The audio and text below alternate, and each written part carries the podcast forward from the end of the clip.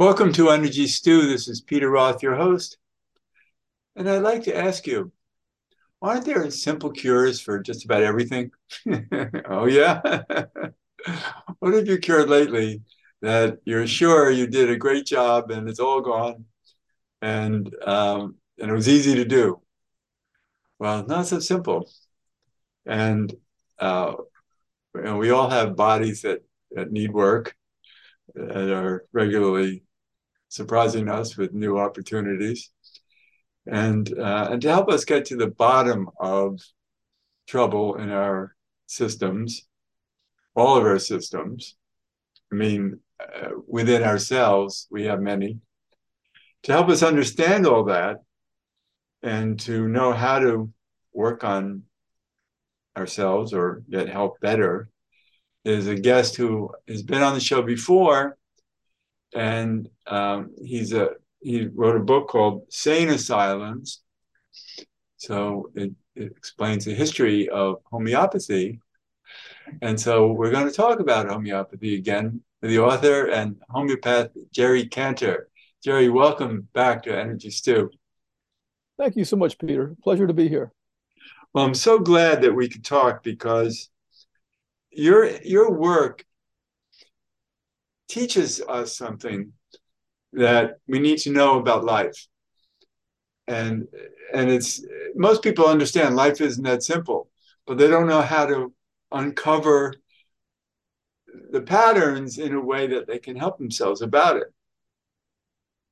And that's something that you do for a living is to help people find homeopathic remedies but in a very sophisticated manner that we I would like to talk with you about. That it's it's complex and it takes a, a very um, experienced homeopath to understand the complexities of it.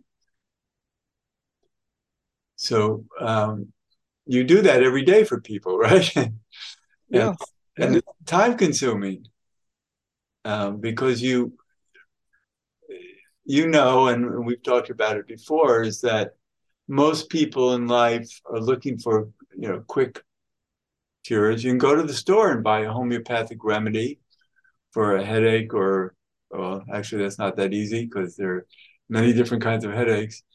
But for, you know, any condition that a remedy at the store says it's for, and you go, oh, I'll take this. And and that's like a home cure that's kind of nice. But uh, not necessarily thorough enough. And so what you're trying to do is is get more thorough with your patients as to what their deeper patterns are that are causing these troubles. So can you explain that a little bit better than I can? yeah, um, unfortunately, that's a really wrong, no pun intended, uh, wrong-headed approach to a headache um, it's based on the idea that everybody's the same and there's some remedy that uh, will fix fix maybe five kinds of headaches. Homeopathy is a whole lot more interesting than that, much much more interesting. First of all, the idea is that we, we take seriously the individuality of each of us, our, our uniqueness. People come to me all the time and say, "Oh, Jerry, I fall between all the cracks. I, the doctors don't know what to do with me." I say, "Hooray! That's great. Everybody's a crack." Um, I like to. I, I, we we like this. All the things that uh, are not popular in the conventional world are very popular for with a homeopath. We like the individuality. We like the specific words you use to describe your condition. We like the uh, the details of whatever trauma in the past has impacted you, whether you know it or not. You know, often the things that that matter to me when I'm taking someone's case is not what they tell me; it's what they're trying not to tell me, what they what they what they've uh, kind of convinced themselves is unimportant um, something that they've been struggling with for a long time. So homeopathy is a kind of an you know really investigative process, kind of an excavation of, of the psyche, psyche, and uh, we respect the fact that there's much more going on that in, inside somebody than is coming out of their mouth. So what helps us to do this, and once you get the hang of it, it's not that mysterious. It's not even that complex. Um, is the physical symptoms that we have to interpret. They're actually a form of speech. I would call it the somatic language. Um, well, it does take skill to understand what that's all about, and you need a, a criterion, you need a, a system within which you can interpret those symptoms. But uh, you know, I have a method. I call it an algorithm whereby uh, within you know an hour and a half, I get to the bottom of things with somebody. I find out how they tick. I find out uh, how the way they get become uncomfortable in in, in situ- certain situations elicits the symptoms that they produce. How we become uncomfortable has a great deal to do with how we how we uh, become sick. Um, maybe I mentioned this last time. My my best question, the best question I ever ask anybody, and I don't even, I hold it hold off on it until you know fairly far into the interview if I, if I haven't figured it out myself is what is your hot button what's the situation you least like to be in and part two of that question what happens when your button is pushed so it's a fantastic question when your hot button is pushed what do you do do you get drunk do you write a poem do you punch somebody in the nose do you withdraw to withdraw to your room do you overeat do you weep do you get irritable do you desire to travel? Tremendous range of answers that people give. Someone will say, uh, or, uh, um, oh, okay, I could also ask, what's the worst thing about such a situation? Let's say you've got pain. For a long time, I thought people would just say to me, "You idiot! It hurts. What are you asking me for?" But no, if I if someone has a pain, a certain certain certain type of, of, of a painful ailment, and I say, "What's the worst thing about that for you?" Another part of this question, they're not going to say, it hurts, you idiot, go away. They say, oh, I can't go visit my mother, or I can't work on, uh, on my stamp collection, or I have to work, I have to work, or um, uh, it reminds me of, of, of such and such a situation. There's a tremendous range of information that people give you when they answer these questions. And they narrow my my my investigation until I really, you know, I start asking some strange questions, and I, I eventually get to some very interesting place where I can have an understanding of the client at the mental, emotional, and physical level, and where the symptoms make a complete complete sense. They're part of a, of a tapestry of that person that uh, you know is saying over and over again the same thing, and then I can find a remedy that matches that. Well, and what that means, Peter, uh, this is the core of homeopathic idea: the idea of using like to cure like. There's some substance in the universe that we have studied, which can be a plant, a mineral, comp- a mineral or a chemical compound or even another drug that, if it was given to a bunch of healthy people, and we didn't tell them what it was, so they were blinded, but they kept their lives stable, would produce in a range of healthy people the exact profile that I am looking into with my client. So it's a matching game. I have to figure that out. Have you ever tried that? uh, That's called the proving, that, by the way. What's That's that? called that's called approving. That is homeopathic research called approving. And it's the inverse of the law of similars. We actually inculcate a state in people through their, you know, with very, very uh, narrow use of, you know, this variable, this one substance is the one thing that's impacting them, which will produce this whole range of symptoms consistently in a bunch of people. And so that state that we inculcate, we, we create in people with a gross amount of the substance that when it's diluted can be given to the person who matches that and you'll get a, a curative response. Right, and and you know the government is kind of protesting against homeopathy because it's made of toxic substances, and it frightens them. And well, that's that's that's intentional. That's absolutely most. That's completely ridiculous and a cynical thing. And uh, because since 1938 and even before that, the FDA has recognized that the law of similars is a law of nature, and that homeopathics are drugs based on exactly that idea. The dilute amount of the substance cures, whereas the gross amount does not, does the opposite. And that's just the law of nature. It's why we get back on the horse that threw us. Uh, a junior version of that. We, you know, it's just so absolutely advanced placement common sense. Um, and that argument that uh, there's something toxic there is very cynical, as I say, because it's clearly um, the preferred reality of the pharmaceutical companies that don't like competition um, and don't like want to uh, be competed with by something that has that doesn't even have a patent that will interfere with their profiteering. It's just uh, clearly the money. Um, but you can't get rid of a law of nature. You can't get you can't legislate away, say, the acupuncture meridians because you don't like them because they they compare they compete with the drugs. And homeopathics don't belong to anybody either. They're not patented, and uh, you know it's it's it's it's purely money money interests, um, and we all know that. Right. But on the other side of it, people will say that the dilution is so diluted that uh, nothing exists anymore. well, let me put it. Put, let me try this with you. Um, let's say Uh, I ask you, what would be the best piece of news you could ever ever hear in your life? What would make the what kind what would what kind of news could you get that would that would absolutely be the most most fantastic thing you ever heard for you personally? I guess it depends. Not, no, but to me, it would depend on where where it's coming, what the history of that news is coming from. I give you freedom in this question to create that that entire context. Right. Right. So, so information would, include, would include my, that. I'm exposing myself right now. No, I'm not asking you to do it, but let's just do this. No, I don't mind exposing myself. Well, if we can do it abstractly. You're saying that depends on the condition. I'm saying in my question, good news would include the change of the condition that would fit suit you exactly right. And I'm going somewhere with this. okay. Um, anyway, let's say there's some piece of news. I, I think you can generalize from this. I'd be shocked if you couldn't. Um, there's something that everybody would love to hear. My kid got into Harvard, or uh, you know, um, I won the Nobel Prize, or my mother came back from the dead, or or uh, so, something. Complete freedom to have a piece of news, some unbelievable piece of fortune that's specific to you. You know, not everybody wants to be rich or famous. Somebody might like, my God, I love to swim, and since I had my accident, I can't swim anymore. If only I could swim even for half an hour, that would be incredible. I mean, something specific to anybody. So where I'm going with this is let's assume that everybody ha- everybody has something like that, okay? And I could put it in a bottle. Right. And you could sip it. Right. That would be the most unbelievable medicine that you could ever yeah. have yeah. on the face of the earth. Yeah, and the thing about that is, what's different yeah. about this from everything when they compl- when people complain that there's nothing in the substance we don't need something in a substance to feel good. The information matters. And furthermore, good luck if you want to explain that in reductionist terms. Good luck. Right? Like if I tell you and you agree with me that there's some piece of information that you could hear and you can make it up, it could be anything that would make you unbelievably happy. I would like to be the world champion tango dancer.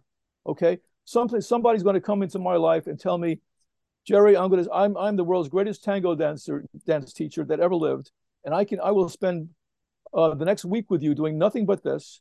And when you we come out of this week, you will be a, a world class tango dancer. Okay, I, I, made it up. I made it up.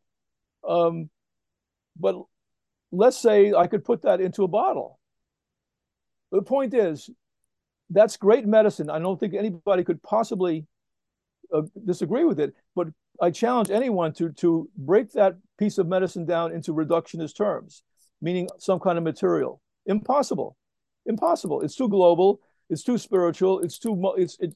When you are affected by something or a piece of music, do you think there's any kind of material substance, a pill, a, a plant? I mean, anything that will make you feel like you feel when you've heard the most profound, incredible music that fits your mood and your state of, you know, your whole your whole that addresses your sense of, of being in the world. Yeah, I'd mm-hmm. love to hear about that. I mean, you can't. But the closest thing you can come to that is a homeopathic remedy that matches you at some deep, so, you know, very deep level, and right. resolves the the need for that, and and pushes you in the direction of, of your higher self. Well, I, I love that. I, you know, I I feel like my higher self part is doing well.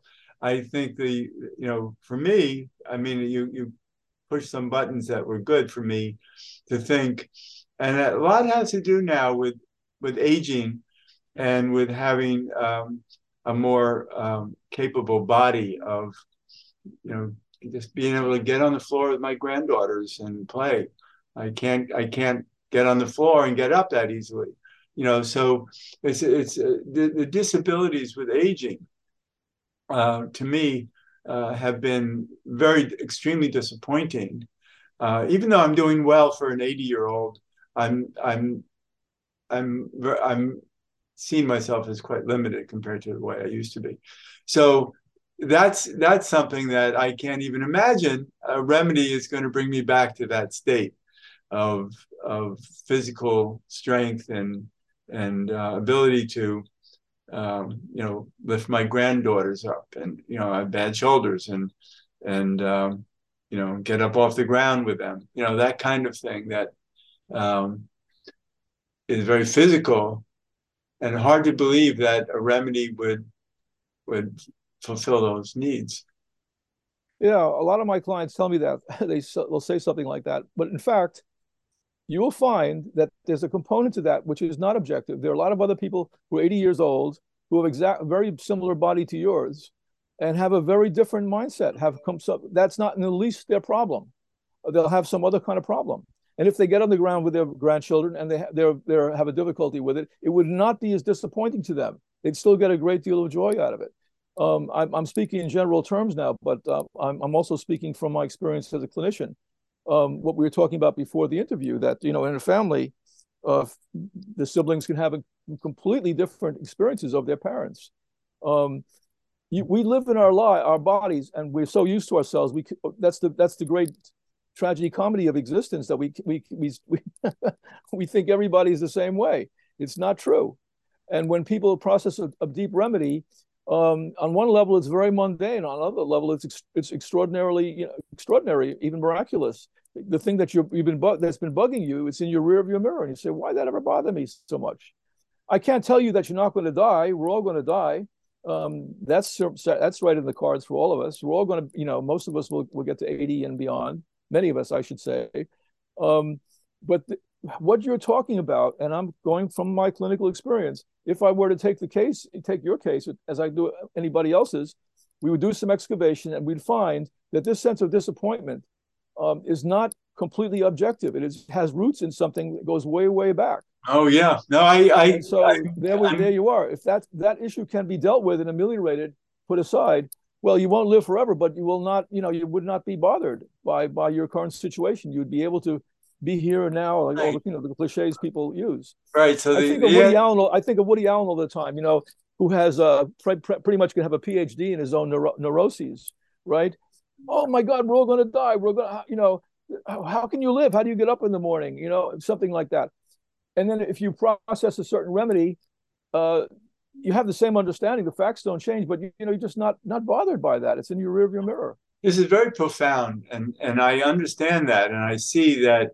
You know, question for for me, for instance, is well, why am I seeing that in such a limited way? You know, why do I make a big deal out of what I make a big deal out of?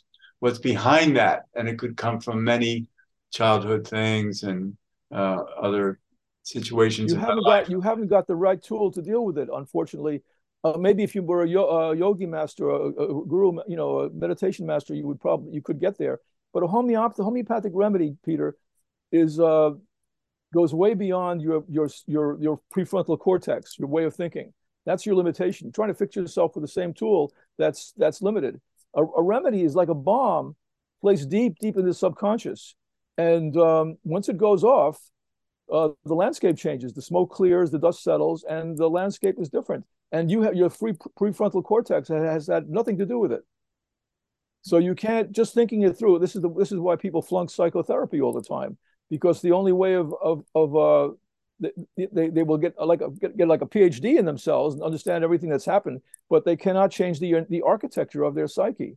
But a remedy can. Uh, what that that's accurate. Um, there are other things like that what it does is it takes takes the edges off. It you know it smooths smooths you out so that you flow more in life. Yeah, I know, I know, but there's there's there's we have bigger fish to fry. Good, yeah, I, I I would say that there, you your experiences with you know because every, every every one of your patients are different, uh, yeah. of course, and and challenging in a way that um, you know pushes all your curiosity buttons. I'll tell you something. Here's, here's another way of thinking about this, especially back going back to what we talked about earlier about when people buy a remedy, buy medicine at, at the, the drugstore, Whole Foods. There are low potency remedies for headaches, for uh, allergies, for um, stomach upset, as if everybody's the same and your stomach upset, your allergies, same exactly like somebody else's. Okay, this is the delusion that that is inculcated in, in the marketplace. But I'll, I'll, put it in context. Um, what the relationship is between a, an acute problem and a chronic problem. Okay, um, this is a horrible analogy, but let's say you bring me five people, uh, and I they they come in here and I take out a knife and I slash them on the on the shoulder, every one of them. Um, for the first few hours, they're exa- they are exactly the same in, in a battlefield situation. They're bleeding. You've got to stop the bleeding. Uh, you've got to prevent infection, and you've got to deal with the shock of having something like that happen to you. They're all the same. But wait a couple of days or wait even a few hours, and all these incredible differences will come out. There'll be somebody who uh, doesn't stop bleeding, and there'll be somebody who goes into a profound PTSD shock. There'll be somebody, maybe a Hell's Angel rough guy type, that you know, put, slap something on it and wouldn't think anything of it. You know, there'll be somebody else who uh, weeps uncontrollably. The chronic things come out later on, but in the acute stage, everybody is the same, and that's battlefield medicine. But, but the problem is that the, the model of battle, battlefield medicine, which assumes that we're all alike, that has dominated all medicine. We're trying to use that for chronic situations, which is completely ridiculous. Um, but it makes a lot of money. It's if, right. you, if, you, convince people that they're all the same and that we just have to, you know, get them back to some level of normalcy, that makes a lot of money for people. But it, it never gets below the surface. It, it never teaches people not to be fearful of, of becoming ill, not to investigate what's what their existential issues are, because that would lead them, lead them in completely different directions from than from buying some kind of quick fix medicine. This is so fascinating. I'm, I'm so glad that uh, you can explain it this way uh, because, uh, we, you know, I guess so many of us are, are kind of bumping around in life in ways that, you know, don't know how to to see ourselves and and to uh, to talk with you you know is kind of putting a mirror up but a mirror that filters appropriately to get to the bottom of things. It's unfortunately unfortunate that this is so abstract peter because it, it sounds like when you hear it in this way it sounds almost plat- platitudinous like uh, this can't possibly be.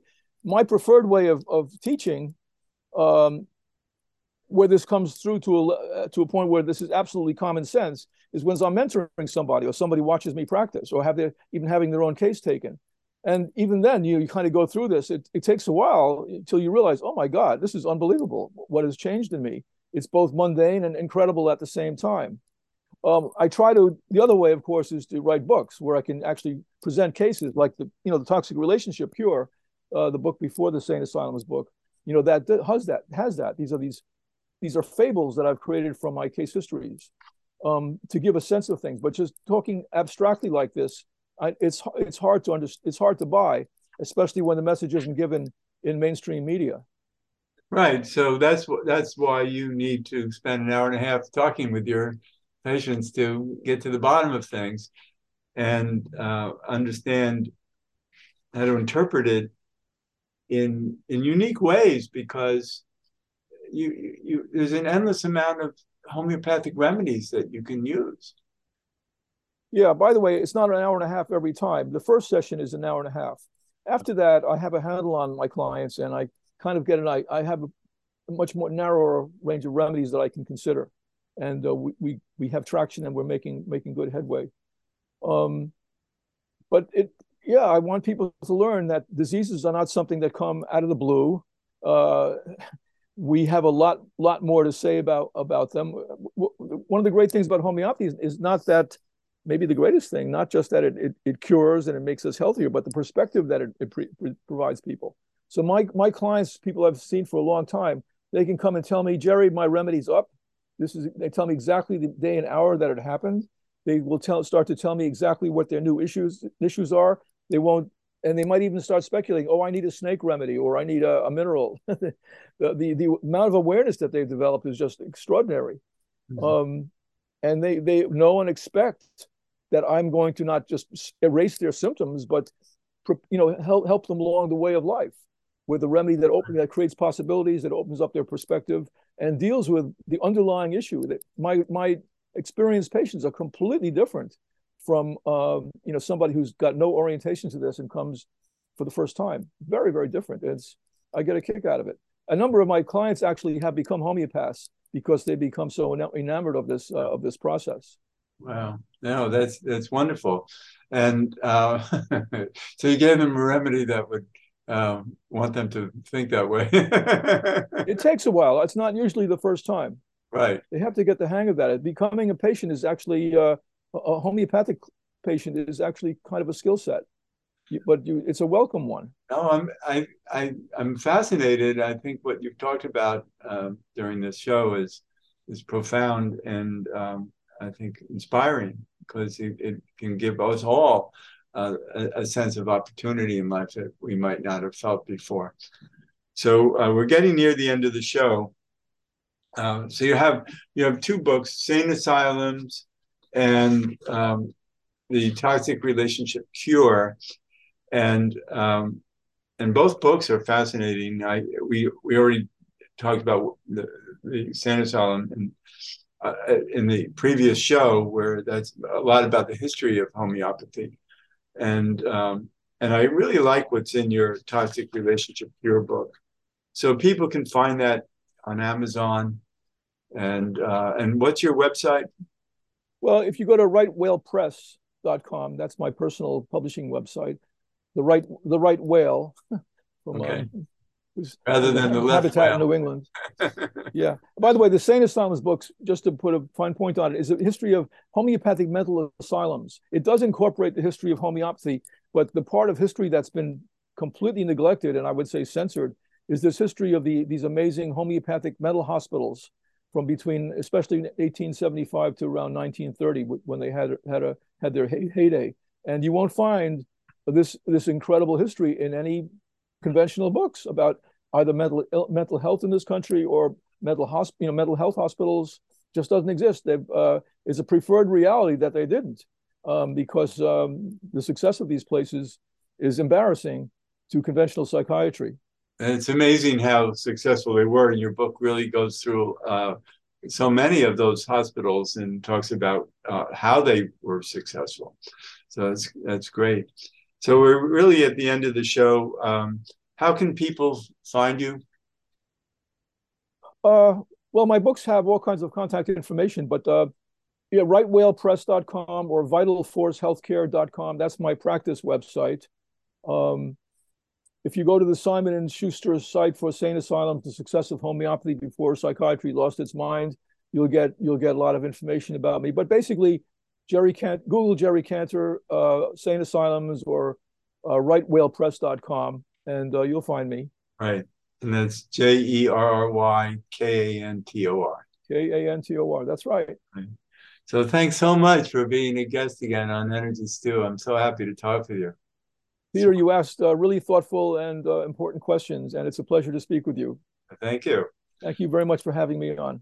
Sure. And this is Peter Roth, your host of Energy Stew at prn.live. I can be reached at peter at heartriver, H-E-A-R-T river.org. I'd love to hear from you, and thanks so much for listening.